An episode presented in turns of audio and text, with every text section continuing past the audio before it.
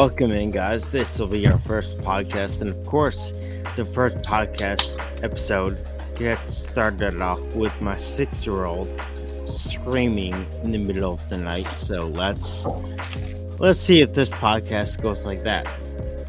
This is called On Family Basis. We are four cousins, and we're just going to talk about baseball, and we're going to talk and have some laughs about growing up together. So, my name is Jake. I'm Ben. I just have a quick question, Dale, before you jump in. Dan, are you eating potato chips? No, I'm not. But that's a good question. Okay. You're right. Let's continue. Yeah, I'll go ahead. That's fair. I am Dallas, or Dal.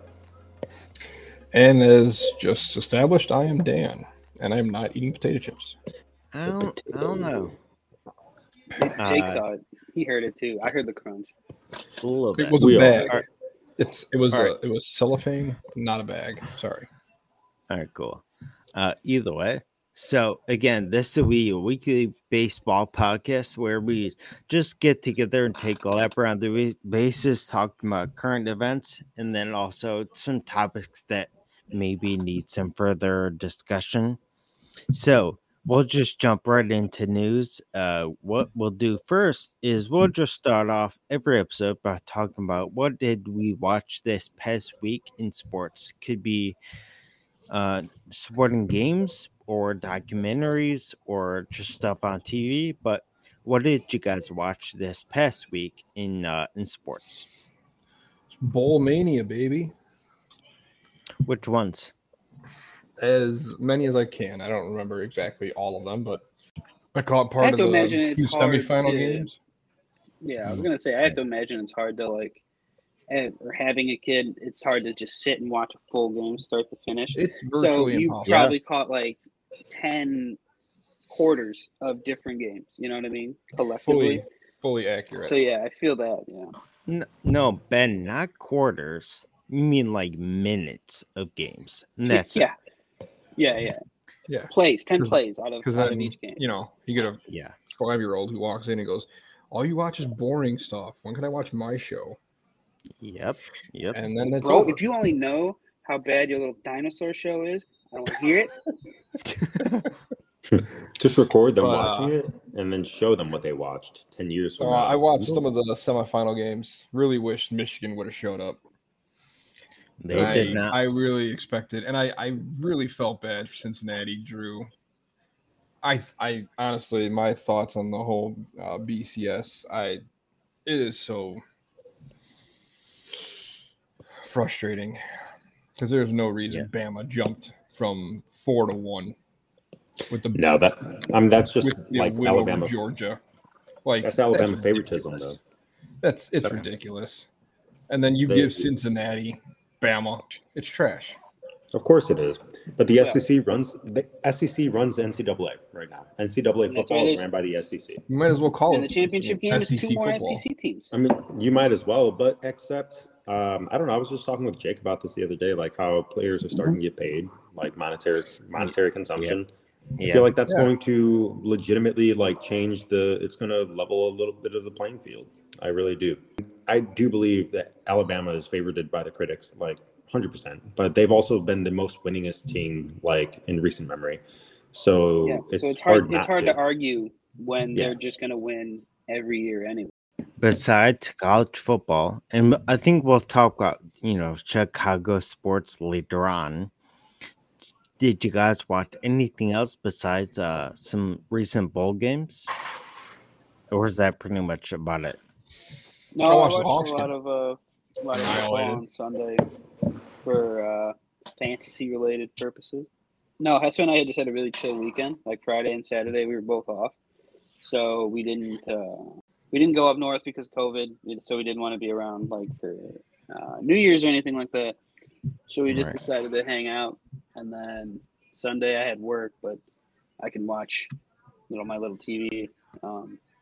I watched a little bit of that introspective on Madden after he passed and everything that was said about him, and it truly is weird how the name Madden, it stopped meaning about a man and just meant a football video game. You know what I mean? Yeah, yeah. It's weird. Like, you just say 2K, and you instantly know you're talking about basketball. You know what I mean? Yeah. So it's cool. Like, Madden became, like, bigger than what he was, which was still a humongous, you know, icon. Yeah. Yeah, you know, the only thing I actually watch, and maybe this is recent memory, of course, but tonight, we're recording on Monday night. Tonight, they were showing the Game 6 and Game 7 of the 2001 World Series, and that's the Diamondbacks and Yankees. I watched Game 7 when Luis Gonzalez walked off. You know, and the Diamondbacks won the World Series. So, dude, spoiler alert. I mean, you're literally 20 years later. 20 years later. I just woke up out of a 20-year coma. Don't my cable service is on a 20-year delay, kind of like the USSR. Yeah, it's like AOL. Yes. I still have dial-up internet, guys. The only two pieces of news that really came out in the past week or so about baseball in particular are the first topic we'll talk about, but I'll mention them now, is that the AP News named Shohei Ohtani their AP Male Athlete of the Year. And then also the Seattle Mariners third baseman Kyle Seager retired. And that is what our first topic will be, is Shohei and Seager. And we'll start off with talking about Shohei, because I think it's kind of the easiest because of his last year. This past year was the year of Shohei Ohtani. And I sent you guys that article about just talking about him and the year he had. But let me just start off with this kind of question, is that realistically, in the best way you can maybe explain this, is someone who doesn't play baseball or, you know, some family member who has no reference. How hard is it to pitch and hit at the elite level? How hard is it? If I had to guess, I would say it would be like being the top brain surgeon in the world while also being the best lawyer in the world. Wow. I mean, yeah, you're magnificent at two very specialized, very difficult things to do. Yeah. And you're you're at the top or one of the best at it. I think that's pretty difficult. I think that's pretty neat. None of us played college baseball, but we all kind of played baseball growing up together. But, I mean, usually you favor one over the other. And I think the difficulty of being able to pitch, even in high school, being able to pitch and start and dominate, but then also come up and hit a home run. That's hard when you're a teenager, let alone a 27-year-old. Playing against the best in the world. But then again, like, also being taken out of the pitching position and then being put in the outfield. Like, and knowing that you're not missing anything. Yeah. Knowing that you're not, like, losing a fielder. You know what I mean? It's just that's a true, like, I don't know a better word to use it. Like, it's a true utility player. That is the utility player. Like, the man can pitch and play a position and still bat. Like, that's the ultimate weapon. Dude, imagine if you were a pitcher and a catcher. That'd be wild. I read on the Bleacher Report that he's working on his speed so he can pitch to himself. It's nuts. All right. I can just imagine the first at bat that he just gets cracked in the ribs. He's running. He just. He's down. Like, this was a failed experiment's over. So, and this kind of leads into the second question, but a snippet or an excerpt from the AP article. It says this. It says, He is an everyday two-way player that for many decades, and nobody's been both one of baseball's top power hitters and one of the best pitchers since Babe Ruth. It talks about him on the Red Sox in 1919. But the question I had was, is Shohei Ohtani our generation, the modern Babe Ruth, or is he a totally different kind of athlete? Well, the game is different. How so? In every way. Baseball is entirely different than it was back in 1919 than it is now. And I think it's too early and unfair to give him that title after. Granted, don't get me wrong, the guy is phenomenal. And he's an amazing athlete to itself. But Babe Ruth did that for years, where he would pitch and play the outfield and hit tremendously for years. So I think Shohei could be the next, you know, to Babe Ruth style caliber player. But I'm just not ready to give that title up after seeing him do it for one season. Granted, there's more teams. The world is different. You know, you have people playing from all over the world now, where Babe Ruth didn't play guys from all over the world. Right. Babe Ruth didn't there were like 2 world wars since Babe Ruth played. Right. So the entire world and the game of baseball is entirely different now than it was then. You can't. You can't compare. You really can't justify one by comparing it to the other. Do I think Shohei Ohtani could be? Go ahead. Yes. No, I'm just going to finish. Do I think Shohei could be? Yes, he could be. But I need to see more of a sample size than a season. But I thoroughly believe Shohei is an amazing athlete and is it very well could be the next coming of a player to have that type of caliber. No, I was just going to say, actually, I really was going to come out with a strong argument for Ohtani, but I'm going to side with Dan on here, the Danimal, and say the sample size just isn't large enough. Right. And I mean, and also, looking at some of the RBI, he's a pitcher. I mean, if we're gonna classify him as a pitcher, it's pretty remarkable what he's done for a pitcher. But you put his batting stats up next to an actual hitter. It's okay. It's good. It's still good, but it's not record breaking. Yeah, Ben, what do you think? So I agree with what they're saying, but here's my point. But it's only unfair to Shohei because we're comparing him to Babe Ruth, right? So that, again, that means a little bit more than just – no, because, Dan, Babe Ruth isn't just the last great hitter-pitcher, which he happens to be. He's also one of the 3 greatest players in the sport. Yeah. Period. So it's impossible to compare him to him.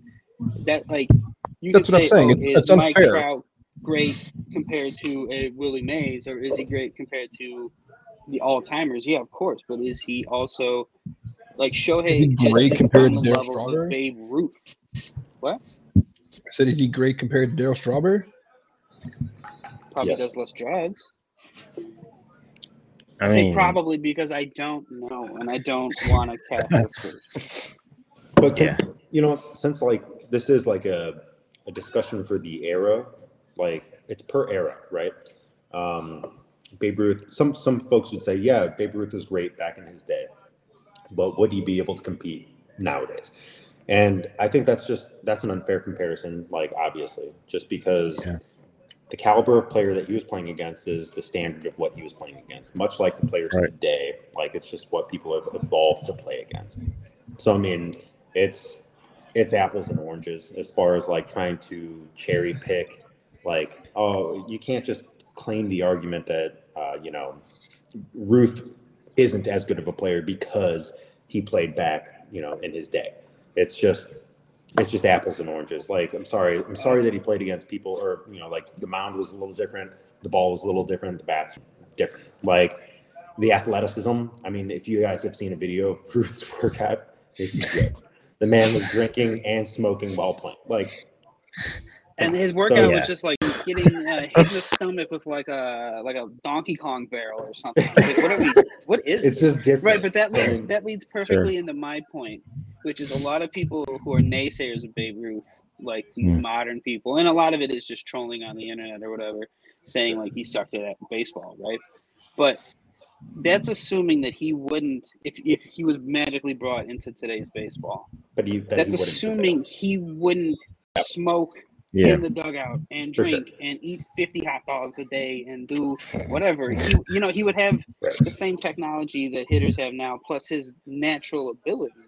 Yeah, right. I think that's what gets taken away. He wouldn't be great if we transported him here, but we can say, like, if we brought Shohei back into 1920, it sucks, but he wouldn't even be allowed to play. So that's what I'm saying. Well, his ability to be able to be shown. If we're going to, like, get into the nitty-gritty, yes, that's true. That's what I was saying. It was like it's a whole different world that Babe Ruth played baseball in. People from Mexico, from the Dominican, like anybody of non-white descent wasn't allowed to play baseball.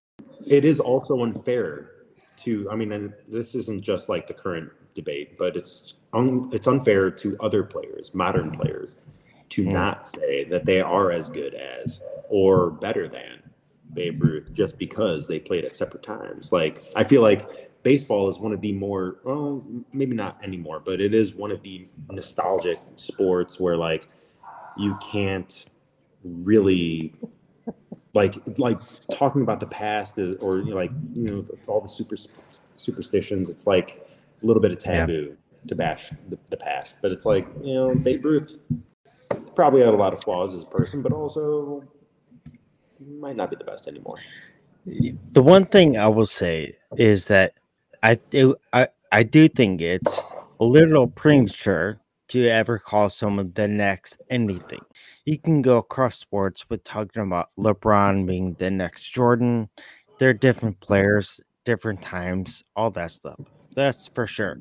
But I will say this. He had statistically maybe the best overall season ever. Even compared to Babe Ruth, statistically, both areas, hitting and pitching, even in Babe Ruth's best of both, he had the best season maybe ever. That doesn't mean he is Babe Ruth or better or anything like that. But I do believe it's well, for one thing, the Shohei is overall hitting. He had 46 home runs. Didn't he lead MLB in home runs this year? Third. For a time, he did. So he finished third in home runs at 46. Yeah. He was, what, top 15 in RBIs with 100? I think he had 100 even. Yeah. Mm-hmm. He also batted under 260. Yeah. I don't look at those as top. They're great numbers. Like, his batting average is subpar, in my opinion. Well, yeah, Jake's coming from an analytics standpoint. Yeah, so when Jake's you leaning look, more on, he also led the league in triples, and he had 26 stolen bases. He scored 103 runs. Those are numbers reserved for top of the order, like super, super quick players, and his ability to lead in triples, be third in home runs. Yes, in this era, having a lower average is okay as long as you are producing certain numbers.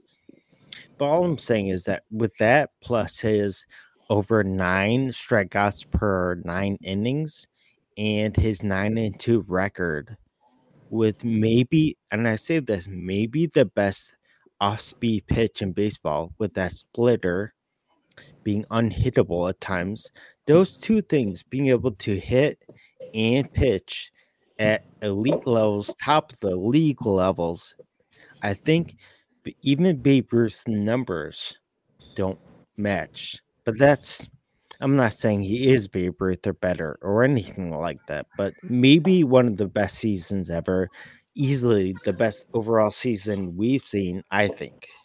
All right, can I ask this real quick, though? Dallas, in your opinion, who wins in a fist fight, Shohei Ohtani or Babe Ruth? Neither. The Dynamo was there. That's fact. That's fact. If I'm in the room, they're both losing. He ate all the hot dogs before. If I'm in the room, they're both losing. Famished. Wasn't able to eat. Sorry, those hot dogs are my hot dogs. Now he has nothing to fall back on. And Shohei wins because he just kicks him in the head once. And then Dan hits him on his pancake booty, walks out the dugout, hits a home run.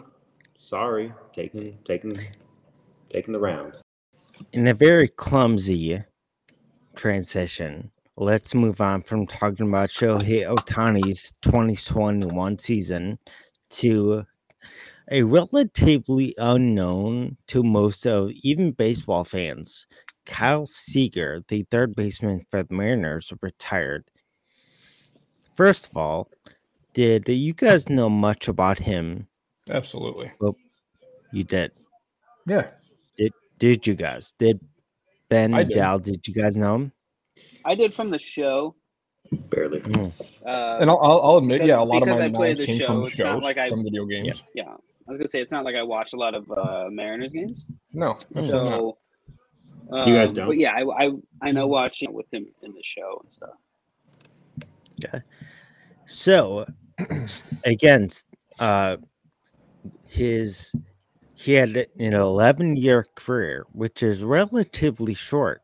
But also, I mean, for average is longer than average. But for someone who stayed with the team for 11 years, he stayed with one team in Seattle. He never made the playoffs. His best season, as far as home runs, RBIs, and overall OPS, was last season, where he had only a 212 average and only a little bit above 300 on base percentage. So really, last year was in some ways his best year, and in some ways he struggled. The question I would have really about Kyle Seager, you guys read the article I sent from the Seattle Times, the conversation about staying in one place for your career versus the mobility that we're seeing in all sports, really. And free agency is the easiest way to see that. What is your opinion on staying in one place versus player mobility? I mean, it's personal preference. There's no right. There's not going to be a right or wrong answer here. That's so not true, Dan. All right, so I don't think there's a right or wrong answer. I think it's all it's personal preference, man. No, there's always a right answer, Dan. I'm pretty sure Dallas is messing with you. This is subjective. So, Dan, what is your view on staying in one place versus mobility? I don't have a view. I mean, yes, you do. I don't. I would leave myself open to re-signing with a team, as well as I would try to keep my options open for anybody who wanted to sign a player. There's the opinion then, Danimal. No, it's not. My opinion is that I don't lean one way or the other. I'm not opposed to guys. Teams. He loves having 3 stars on a basketball team. He just loves it all. Everybody sign where all the money goes. All right. Yeah. I mean, clearly you got to chase that dollar. Ben, what do you think? Do you guys know who Curt Flood is? I believe so. Speak up and use your big boy chest and say it again. So do you know who Curt Flood is? Yes. Do tell. I can't hear you. This is your point. What do you? Yeah, you ask us a person now. You make a point. Don't ask us to prove ask me point. To tell who he is. Anyways, yeah. So he's basically the guy who fought for free agency in baseball, and he pretty much lost his career because of it. Because no team would sign him after it happened.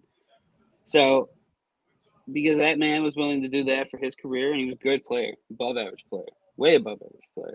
Could have been a Hall of Famer probably. Because he was willing to do that for his career, I have to support all player movement. And wherever you can get the most money to better yourself, better your family, go for it. And I don't really care about billionaire owners in any sport. So I'm pro player in all instances, in everything. So I want them to go wherever. Go to the moon. I don't care. If they're willing to give you money, go wherever. Go wherever anybody's willing to pay you money to do something. Yeah, so on that point, Ben, actually, he was my dad's favorite player at that time. And when he was not able to really sign, he was devastated. He told me just recently that when he was fighting for free agency, that in very quick succession, my dad's mind was changed, and from wanting your player to stay, especially if it's Hall of Fame player, wanting them to stay forever, if you're so lucky to draft one, but the mindset of the owners having ownership of a player's career, and they have no control over if they have a good team around them, and what they actually want. And so the first season that free agency came into play was 77, and that's when you saw mayhem go across baseball. And that's when you saw Reggie Jackson sign to the Yankees, and the Angels signed like 20 or not 20, like 5 really good players. But that's also why you see this frenzy, this free agency frenzy, this off season. But with that being said, the one question I have that pertains to that free agency nowadays is for the Mariners.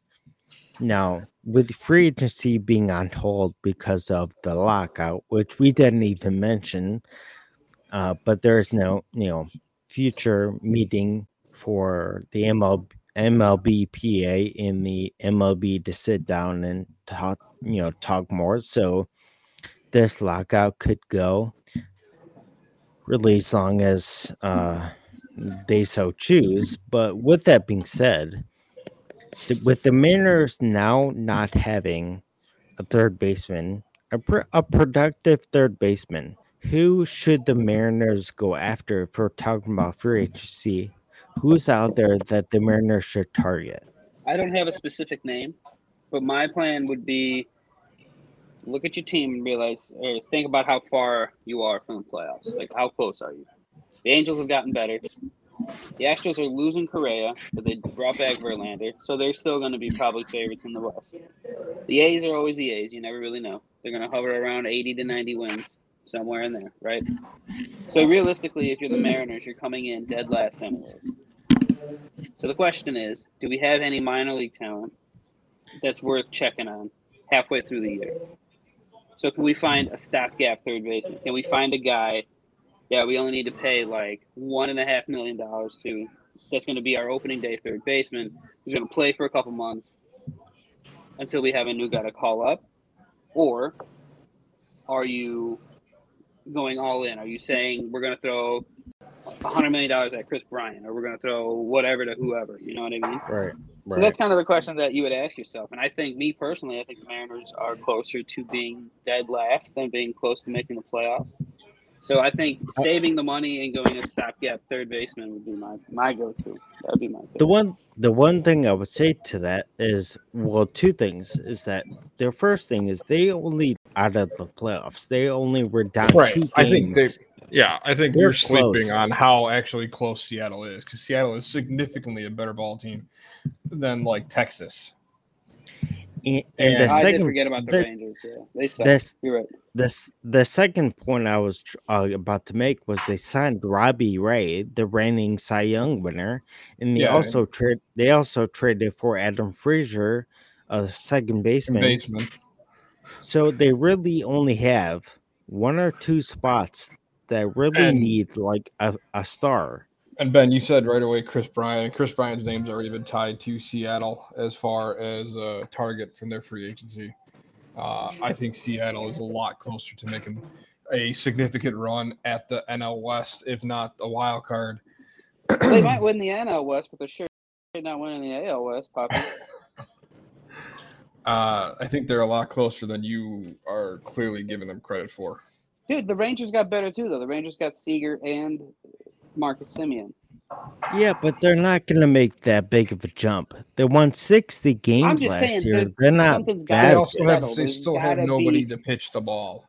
I think the Mariners are. I'm just saying. I think Robbie Ray had a great season, but I don't think Robbie Ray's gotten significantly better year to year. What I'm saying is, I don't think he's going to be this good next year. It's going to be like an R.A. Dickey situation where he just pops up, he wins the Cy Young, and then he just goes away. No. Okay. That's fine, but I think you're not giving them enough credit, because I think Seattle is going to be a lot closer to competing for the AL West than you think they are. Yeah. Yeah, but so Dan, if they are close, who is that player? Would you say it's a Chris Bryant high money player, ability player to save some money? Well, what would you do? I mean, if Bryant's willing, you got to take a chance, right? I would think so. I mean, hell, being a Sox fan, if Bryant's willing, I want Bryant in Chicago. Mm. I'm pretty sure all major league teams would somehow, if he was willing to go there, they would take him. Right. What do you say? But you also got to think. I don't think Chris Bryant's also looking to just get paid. I think Chris Bryant wants to compete for several years. I'm coming home. Well, he's from Vegas, so he's not going home. Yeah. He's playing for the Raiders this week. All right. So, but for Chris Bryant, the idea for Chris Bryant.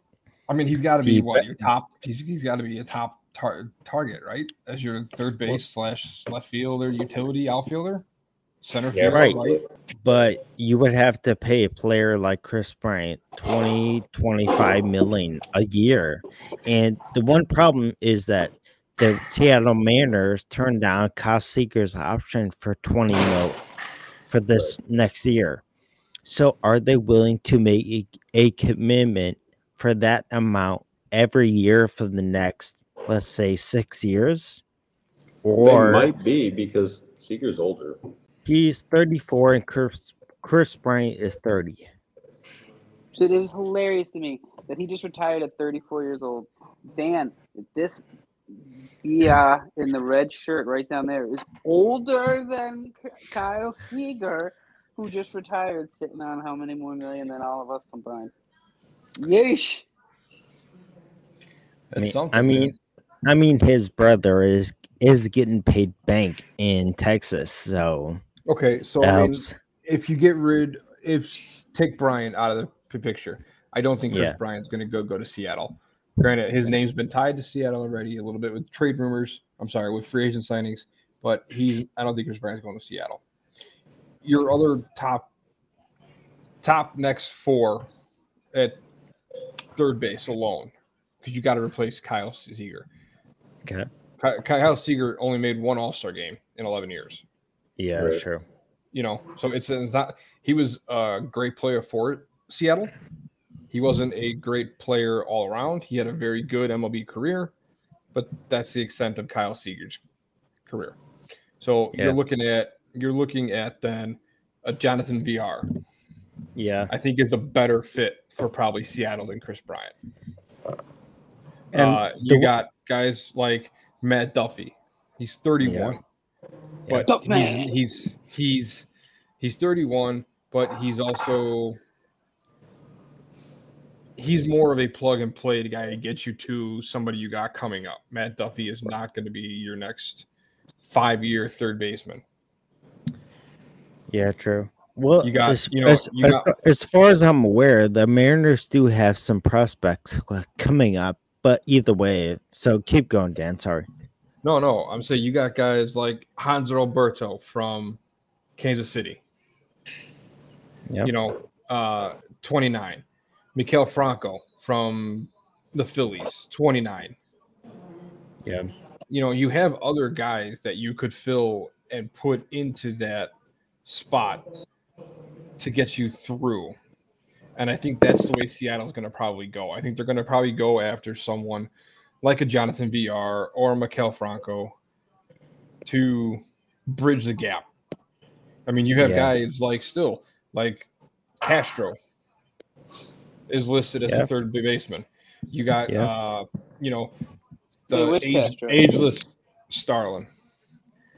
Oh. You got guys like the ageless wonder as Asdrubal Cabrera.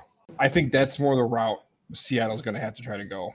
But should they? Should they go big or should they play safe? I don't think they have the team to go big. I don't think they have enough firepower on either with the bats or the mound to. You were just saying I was crazy for saying the Mariners. No, I said you don't give them enough credit for being as close to a contention team. I'm not saying they're going to win the World Series. Yeah. I would hope not. That's the difference. I'm not saying they're going to win the World Series, but I don't think they're a team that's going to make the big enough splash. I think we can agree that if the Mariners want to spend money and want a long-term fit, Chris Bryant, it has to be at the top of your list. But if it's not, it's got to be a stopgap. And I'm not sure what they want to do, but speaking as a Cubs fan, I would say Chris Bryant is a pretty good option. And, again, his utility across different positions, I think, is very underrated. It's going to hurt his numbers, like his WAR, but it's going to be very valuable to any team. I think if the Mariners believe that they can't catch the Astros, but if they want to get a wild card spot, they have to get Chris Bryant. But if they're, willing to maybe wait a year or so, they can get someone as a stopgap. We spent quite a bit talking about the first section, but let's move on to the second one, which is more about Ben brought this up, was talking about who is the one player in baseball right now that you want to start your team with. Is it Shohei Ohtani or is it someone else? Dal, you want to go first? I'd still go with Albert Pujols. Easily, obviously. Like, are we talking like 47-year-old Albert Pujols right now, or like 19-year-old Albert Pujols from 2000? Albert Pujols hasn't been 19 years old even 10 years ago. 1954. 10 years ago. Not the one right now. 68 years old. I would pick the Albert Pujols right now to be like a batting coach. No, I would pick realistically. Yeah, if you don't mind, I'm gonna go. Please give you some time to think. I would take Juan Soto. I agree. He's like 18 and a half years old. 23, by the way. I think he's got prom next weekend. And he's been in the league for 5 years already. Yeah. And he's insane. I mean, the stats are, through the roof for this guy. Literally, nothing's going to stop him from being a Hall of Famer. I think he is on a very fast track to being considered probably one of the best of all time. I really believe that. Because he's already accomplished so much at such a young age. He's already got the World Series knocked out. If he never wins another one, that puts him above Like Bonds never won a World Series. Griffey never won a World Series. Tony Gwynn never won a World Series. I mean, all of these guys, you can line them up. What'd you say? Yeah. That's fine. It's fine, Ben. I agree. Sammy I think Sosa never won a World Series. Well, I mean, that's different. But I would say Juan Soto. He has 23 of his three full seasons in the pros. There was 2020, which isn't a real season for the most part. His three full seasons, he has been in the. He's won Rookie of the Year, and he's also been in the MVP top 10 of the MVP. Which at 23 years old is a good place to start. I wouldn't go with someone like Tatis. He's injury prone. His shoulder. He makes and a million errors. Right. But I would say Juan Soto for his overall production, but also his off the field. He never is going to have, as far as we know, any off the field issues. So I like Juan Soto. Dan, who do you think? Who would you on the team with? No, my pick was also 100% Juan Soto. Dude, for some reason, I thought you were going to say Hunter Pence. Yes. If you're not starting, it is 100% Hunter Pence. He's on a different podcast, so let's not pick him. But either way, so I hope he hears this then. Yeah, but that would be neat. So no, it has to be okay. It's got to be either Juan Soto for the sheer upside of what he's done in the league. Like the guy has batted 292, 282. Granted, 2020 he batted 350. I like Jason. That was such a short year. Right, and in 2021 he batted 313. That already puts him at as a career batting average of over 300. Yeah, but his on-base over 400. Correct. His on-base percentage was 406, 401, 490, 465, which is a 432 career. He's averaging a 432. Right, which is absolutely ridiculous. I just want to say Barry Bonds went through like a 7-year stretch where his was over 500. For 7 years. Barry Bonds is the topic of conversation all to himself. Yeah. Yes. Like, and that is a day worth of conversation because that man is arguably the greatest hitter in baseball history, in my opinion. Like, regardless, take out steroids because he had a virtually a MLB Hall of Fame career before he started taking steroids. Like, the dude was just a machine. Like, one of the most pure baseball hitters I've ever seen. Nonetheless, it has to be Juan Soto. Or I understand he's a little older, but. Like, you can't go wrong with picking Mike Trout. Yeah. I mean, the Angels have tried to build a team around him. They haven't successfully done it, but they're trying. But, I mean, he is also a next-level, world-class ball player to the likes that we've never – there's been so few that we've seen. Like, Mike Trout in himself is in conversations – for best at positions of all time.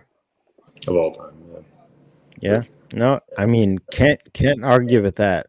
But in a very simple, let's just say a name to make it kind of short with this. But so we talked about current players.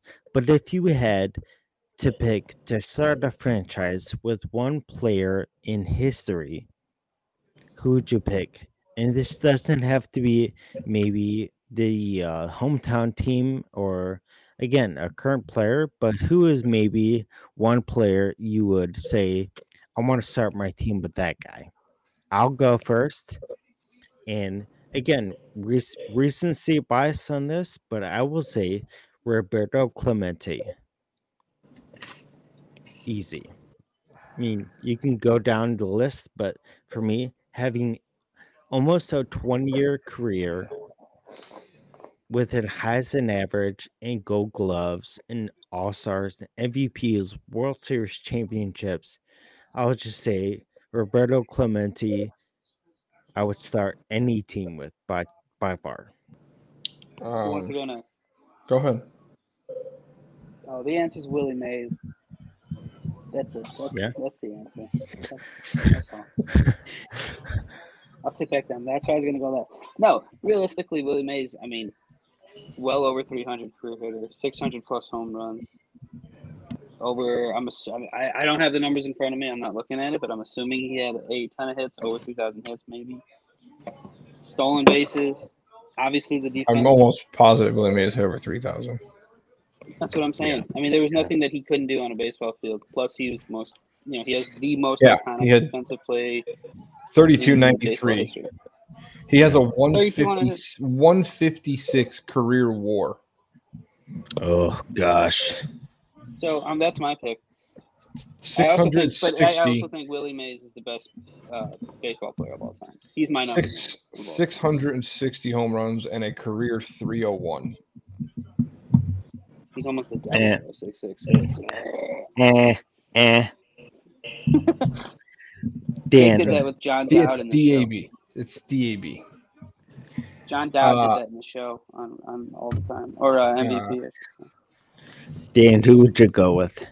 Big shout out to my boy, the 1997 AL Rookie of the Year, Ben Grieve, baby.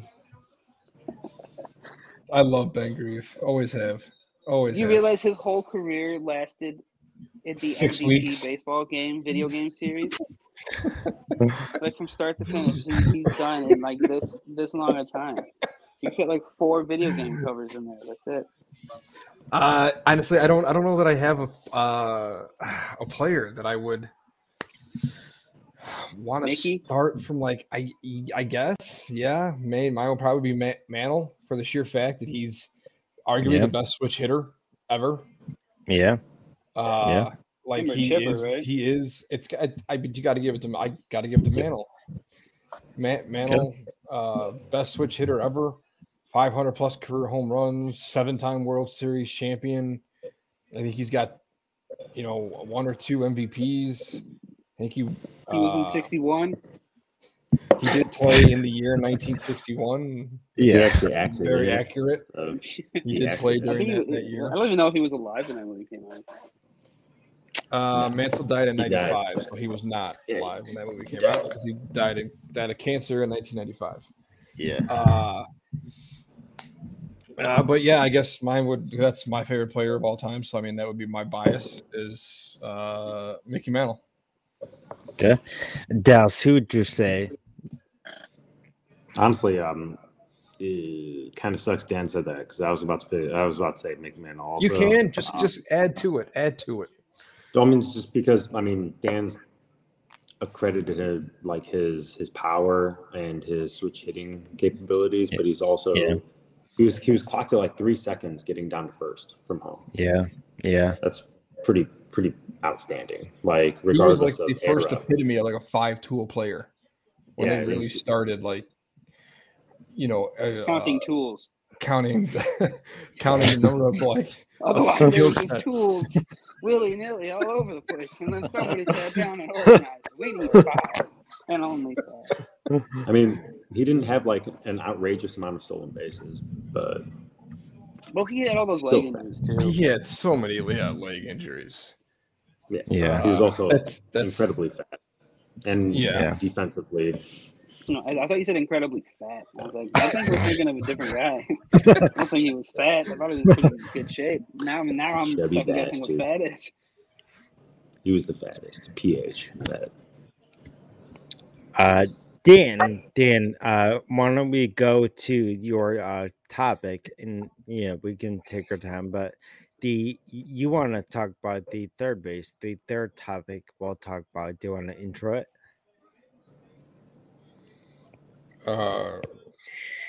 Yeah. Give me a second to pull up what it even was. He doesn't even remember what he got.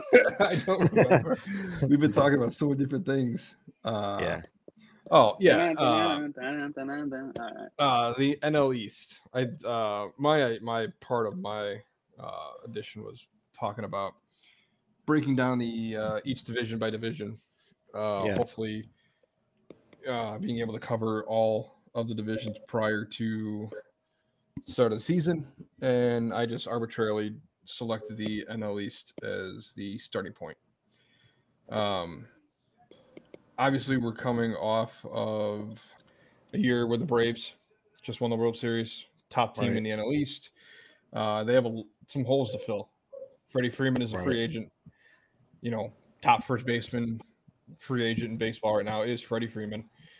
Does he go back to Atlanta? And then if he does that immediately make Atlanta the next? Does that immediately move Atlanta to the number one spot?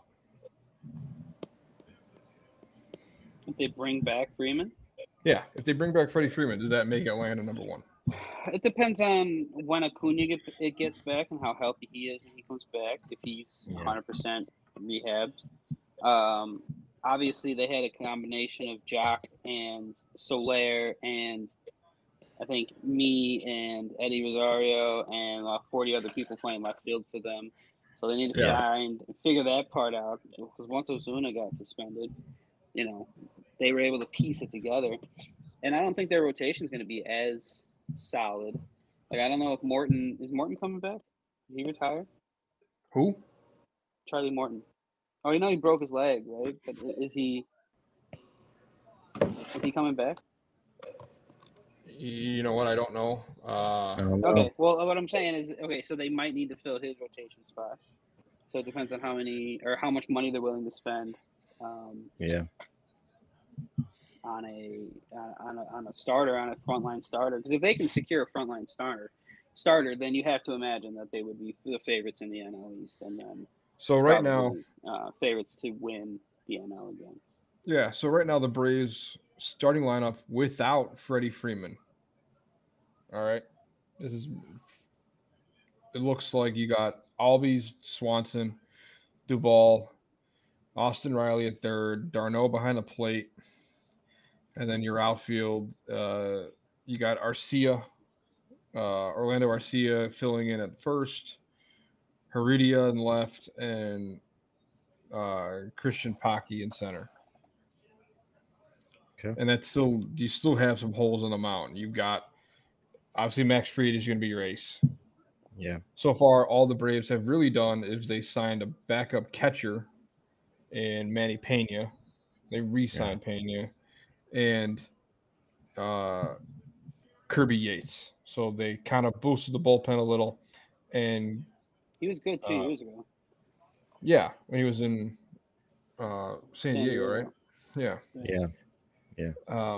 But I mean, they lost Freeman. Right now, they've lost Eddie Rosario. They lost Soler. They lost Jock Peterson. They lost Drew Smyler. They've lost Chris Martin, and they lost Stephen Voit. But I think that kind of balances in Manny Pena.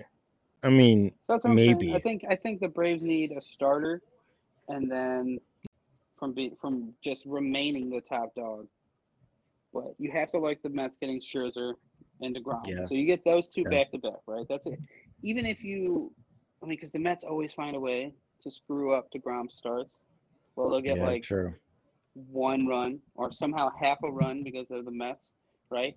And it's just ridiculous. So I think if you get him and Scherzer back to back, that's like two losses to start your week if you're a team. And then, so the Braves are going to be tough. We'll see. But my pick is the Braves. The Mets are going to be tough, but my pick's the Braves. I think the Braves are going to repeat the NL East. Yeah, the one thing I would say about the Braves is that, but them losing so many different pieces, and I don't think Freddie Freeman's leaving. I think that they have to figure it out. I think they will. So I think he's coming back. So that infield alone is crazy.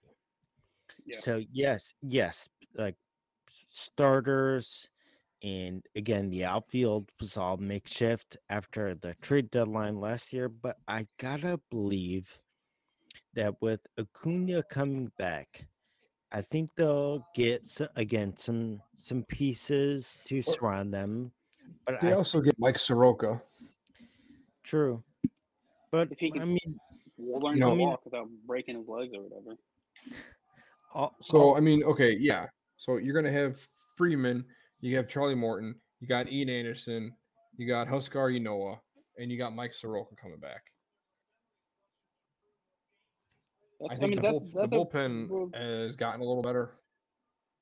That's a World Series team, dude. Well, I don't think it's a World Series. Well, that's a team that got them there. Well, I mean, yes, but I mean that outfield they put together came up clutch in so many ways. Sure. So I would say the Braves. I think it's going to be super tight. I think all the way down to the end of the year. I think the Mets barely squeeze it out. Oh, you're thinking the Mets are going to win the division? I think it's the Mets division to lose. Yeah. I think it's the Mets division to lose. Well, by sports nature, wouldn't it be the Braves division to lose since they're the winning division holder? Yes. Right? You know what I mean? And you could say that they just won the division in the World Series. Yeah. But I think with the fact that I think if anything, the Braves obviously have to show they're going to repeat. I think it's going to be a pretty deep division, and what's going to happen, in my opinion, is that the Mets are and again, this is a huge caveat, but if DeGrom stays healthy, which is big, but if he stays healthy, I think they find a way down the stretch to win out the division. But I don't believe any wildcard teams coming out of that, because I think the other teams have gotten good enough to beat up on each other, so you're not going to have a 90-win team. So even last year, the Braves only won 88. So I think even next year, if you win 88 in that division with all of them improving, you'll win easy. But I don't think there'll be a wild card. But I do believe the Mets. No, the wild card's not coming out of the NL East. Right. So I gotta believe the Mets win by maybe a game and a half. And that's it. Book it. I'm saying the Braves run away with it. I'm saying Braves win by at least 5 games. Book it. Wow. That's bold. That's bold, Cotton. Yeah. But I think we can all agree that even though they got better, the Marlins will still be in fourth place, and Washington's going to be fifth. And the top three are just kind of, we'll see. Yep. I still think the Mets take the division. By how many? Make a wild bet. How about we got to do that? How about everybody has to make a crazy bet? Mine's Braves by at least 5. Because look. Okay, so the Mets are projected right now to be an 89-win team and take the division. 89 and 73 is the Mets projection for next year. They've got Nimmo. They signed Starling Marte. They brought in Mark Canha. So, their opening day projected lineup as of now, you're looking at Brandon Nimmo, Marte, Frankie Lindor, Polar Bear, Escobar, Canha, McCann. Who's Escobar? Jeff McNeil. Escobar? Yeah. Eduardo Escobar. That's not a bad lineup. And then you still got DeGrom, and they really signed Scherzer. Yeah. You've got the two best arms in baseball on the same team. If DeGrom's healthy. Yeah, that's a big caveat, Jake. Yeah. What college did Pete go to? I forget. If you're asking, that means he went to Florida. Pete Alonso? Yeah. Oh, gosh. Yeah. Let's also talk about the fact that Ben did not go to Florida. So, hey, I might. You didn't. Sure. Yeah, sure. But I might do not yet to this point in your life. Well, I might do my master's program there. Yeah, so I think the Mets come out, but in the last series, the Mets win by the Mets have a break between first and second place, and they had the division by at most two games, so it'll be close. The Mets also have two games. Robbie Cano, who is. I mean, he is. Yeah, I saw. By I saw a video of Cano in the DR hitting home runs like crazy. Dude, they're not checking for juice in the DR. They call that boy Tropicana down there, bro. He's juiced. My man is. So okay, you still got guys. They still have Robbie Cano. They have Dominic Smith coming off the bench. Their bullpen still, and the other end of their starters. You still got T1 Walker, Carlos Carrasco, Seth Lugo. Yeah. Like, I'm sorry, it's the Mets division. All right. We'll see.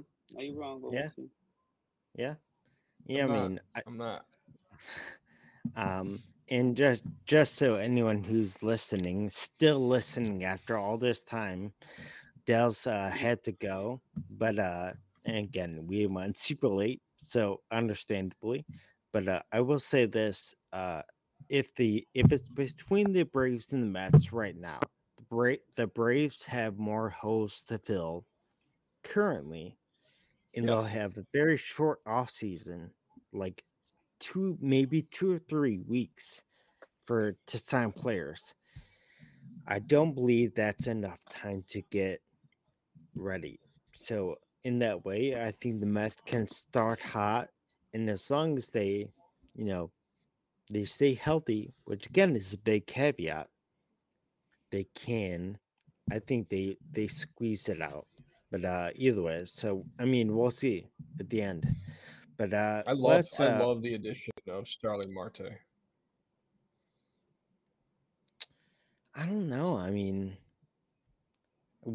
As a Cubs fan, I saw him for quite a while in Pittsburgh. He was, productive, but maybe he figured something out in Miami, in Oakland, but he never was that, that top dollar free agent until this year. So I just doubt I don't think he has that much experience thriving. So that's why I'm not sold. I'm not like dismissing, but I'm not sold yet. Get back at me at the All-Star break and we'll see. Yeah. So he batted 310 last year. Yeah, that's all right. Jake, go ahead. What are you saying? No, it's okay. So Starling Marte, I think we can agree that last year was his best year, but I think where we disagree. He got big money for last year. He's never gotten big money anywhere. Okay, so going down. His batting averages alone since he came into the league in 2012, 257, 280, 291, 287, 275, 295, 280, and then in 2021 he batted 310. Yeah, that's 270 to 280 hitter his whole career. That's not like superstar numbers.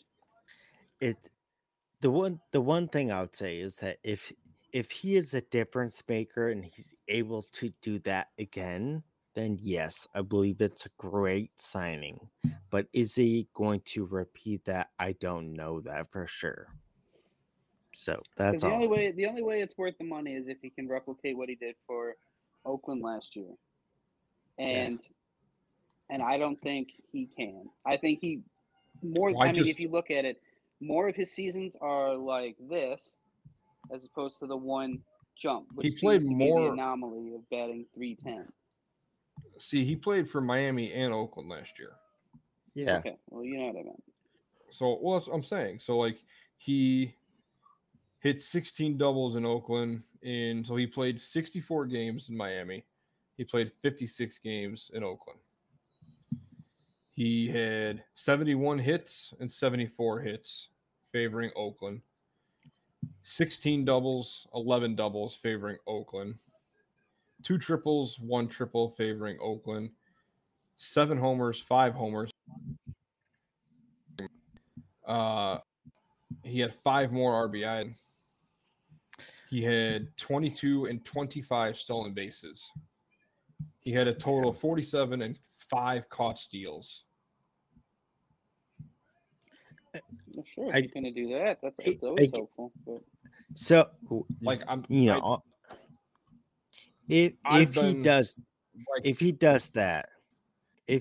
he's able to produce somewhere close to that, I would say he is a difference maker and he's worth some money. But that's every other year besides this past year. He's been a good player, but he's not been a worthy player, a player that you want to build your lineup around. So if he's able to do that, for sure, I'm right there with you. But that'll take until the All-Star break, maybe longer, to find out. I agree. I mean, okay, I agree. I just I my point was like the signing, of Starling, and I think he's going to be looked as a major factor that helps them win the division next year. Yeah. And we'll definitely see going down. Last thing we'll do, and just to wrap this up, is we'll talk about, so we did first base with Shohei and Seager. Second base was talking about who would you start franchise with. And then third base was the end segment about the division breakdown, divisions. And because, again, this is going to be the longest episode we'll ever do. But I will say, let's hit home plate and talk about the Chicago focus of Ascent Wall from Chicago. Let's not go into every team because I think that would be lengthy. But I would say let's pick one team. Each of us pick one team and make, just a brief comment as we're hitting home plate. So I'll start by just talking about the Cubs because they are my long-term favorite team. I'm very well, it says the White Sox fan. So I will say this, is that after trading all of their players, Bryant, Rizzo, Baez, all that stuff, I will say the Cubs offseason so far has been confusing because it seems like they're going for it with Marcus Stroman and Yan Gomes being maybe a backup. In the game of Clint Frazier, but it doesn't make too much sense going forward. I'm willing to be proven wrong. Everyone's talking about Carlos Correa. That's never going to happen. Trust me, as a Cubs fan, we're never getting some $300 million player no matter what. What do you guys have? I'll talk about the players. And Dan can talk about hockey or something dumb. Here's my take on the Bears, right? We don't have a first-round pick, right, for next year's draft. So if they're going to win games. Because it's not hurting us not to win games. You know what I mean? It's someone else's pick. It's not our pick. So if they're going to win. I'm all for it. If that means Foles is going to get us a win, fine. If that means Dalton's going to get us a win, fine. If that means Fields going to win, fine. At this point, Fields does nothing left to prove this season. So putting him out there doesn't really mean anything. You know, Nagy's going to be gone. Pace is hopefully going to be gone. And we're going to have a wholesale change. You know, and I was watching, I think it was Ryan Russillo's podcast. He was talking about, how, I mean, it's not like a new thing, but like the turmoil of these young quarterbacks with their coaches being fired and how it, affects their development, having to learn a whole new system next year and doing all that. And he's basically like a rookie again. So it's like we have to, and we end up giving as fans the player more leeway than we do the coaches. So we're going to be quick to fire whoever the next coach is if they're not winning, but we'll give Nagy or we'll give Fields 4 years of being bad because then we can always pin it on somebody else. You know what I mean? And I just one time as a Bears fan want to get back into the comfort of having like Lovey. Where, dude, we fired him after a 10-win season. Like, and then we went to Trestman, and the only good thing about Trestman was he had that one hot daughter. And then that was it for him. John Fox was terrible. And then, of course, you know, where we are now. And it's like he inherited a great defense, but Nagy has not shown that he's been a great coach. You know, he certainly hasn't shown that he's a good play caller. I just think if the Bears are going to restart, but we have to hold Fields accountable if he's bad. Dan, what's the one take on one team in Chicago? Well, I'm going to take my White Sox. They phenomenal year last year, projected to win the division, did so. I just don't think they were built for playoffs, and that showed. They won one game again, second year in a row, make it to the first round. And you win one game and get knocked out, man. 40 ounce. It's frustrating because it seems like they beat up, and it's annoying because they clearly beat up on the teams they're supposed to beat up on and struggled against the teams that they should be more competitive against. And they're not built. They're not built that way, and it's kind of getting annoying. I don't know. I got to really look at the team and like analyze a lot more to figure out where the changes need to be made. But it's got to make going forward. We easily could make some big moves in the offseason here and bring in some bats.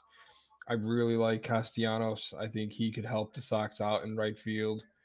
There's a lot of free agent arms that we could bring in or bring back. I think Carlos Rodon had a good season. I don't think he's going to have a season quite as well as he did last year. Bring back Mark Burley. That being said, there are other guys that you could bring in. This is going to be by far our longest episode. I will say that up front. So if you're still with us, thank you. But also, thank you. Don't expect this to be the regular runtime. So what we'll do is we'll just sign off. This is the On a Family Basis podcast, and I'm Jake. I'm Ben. I'm Dan. Oh, there you go. In Dallas, they're already off. So yeah, good night, guys, and we'll see you guys next week.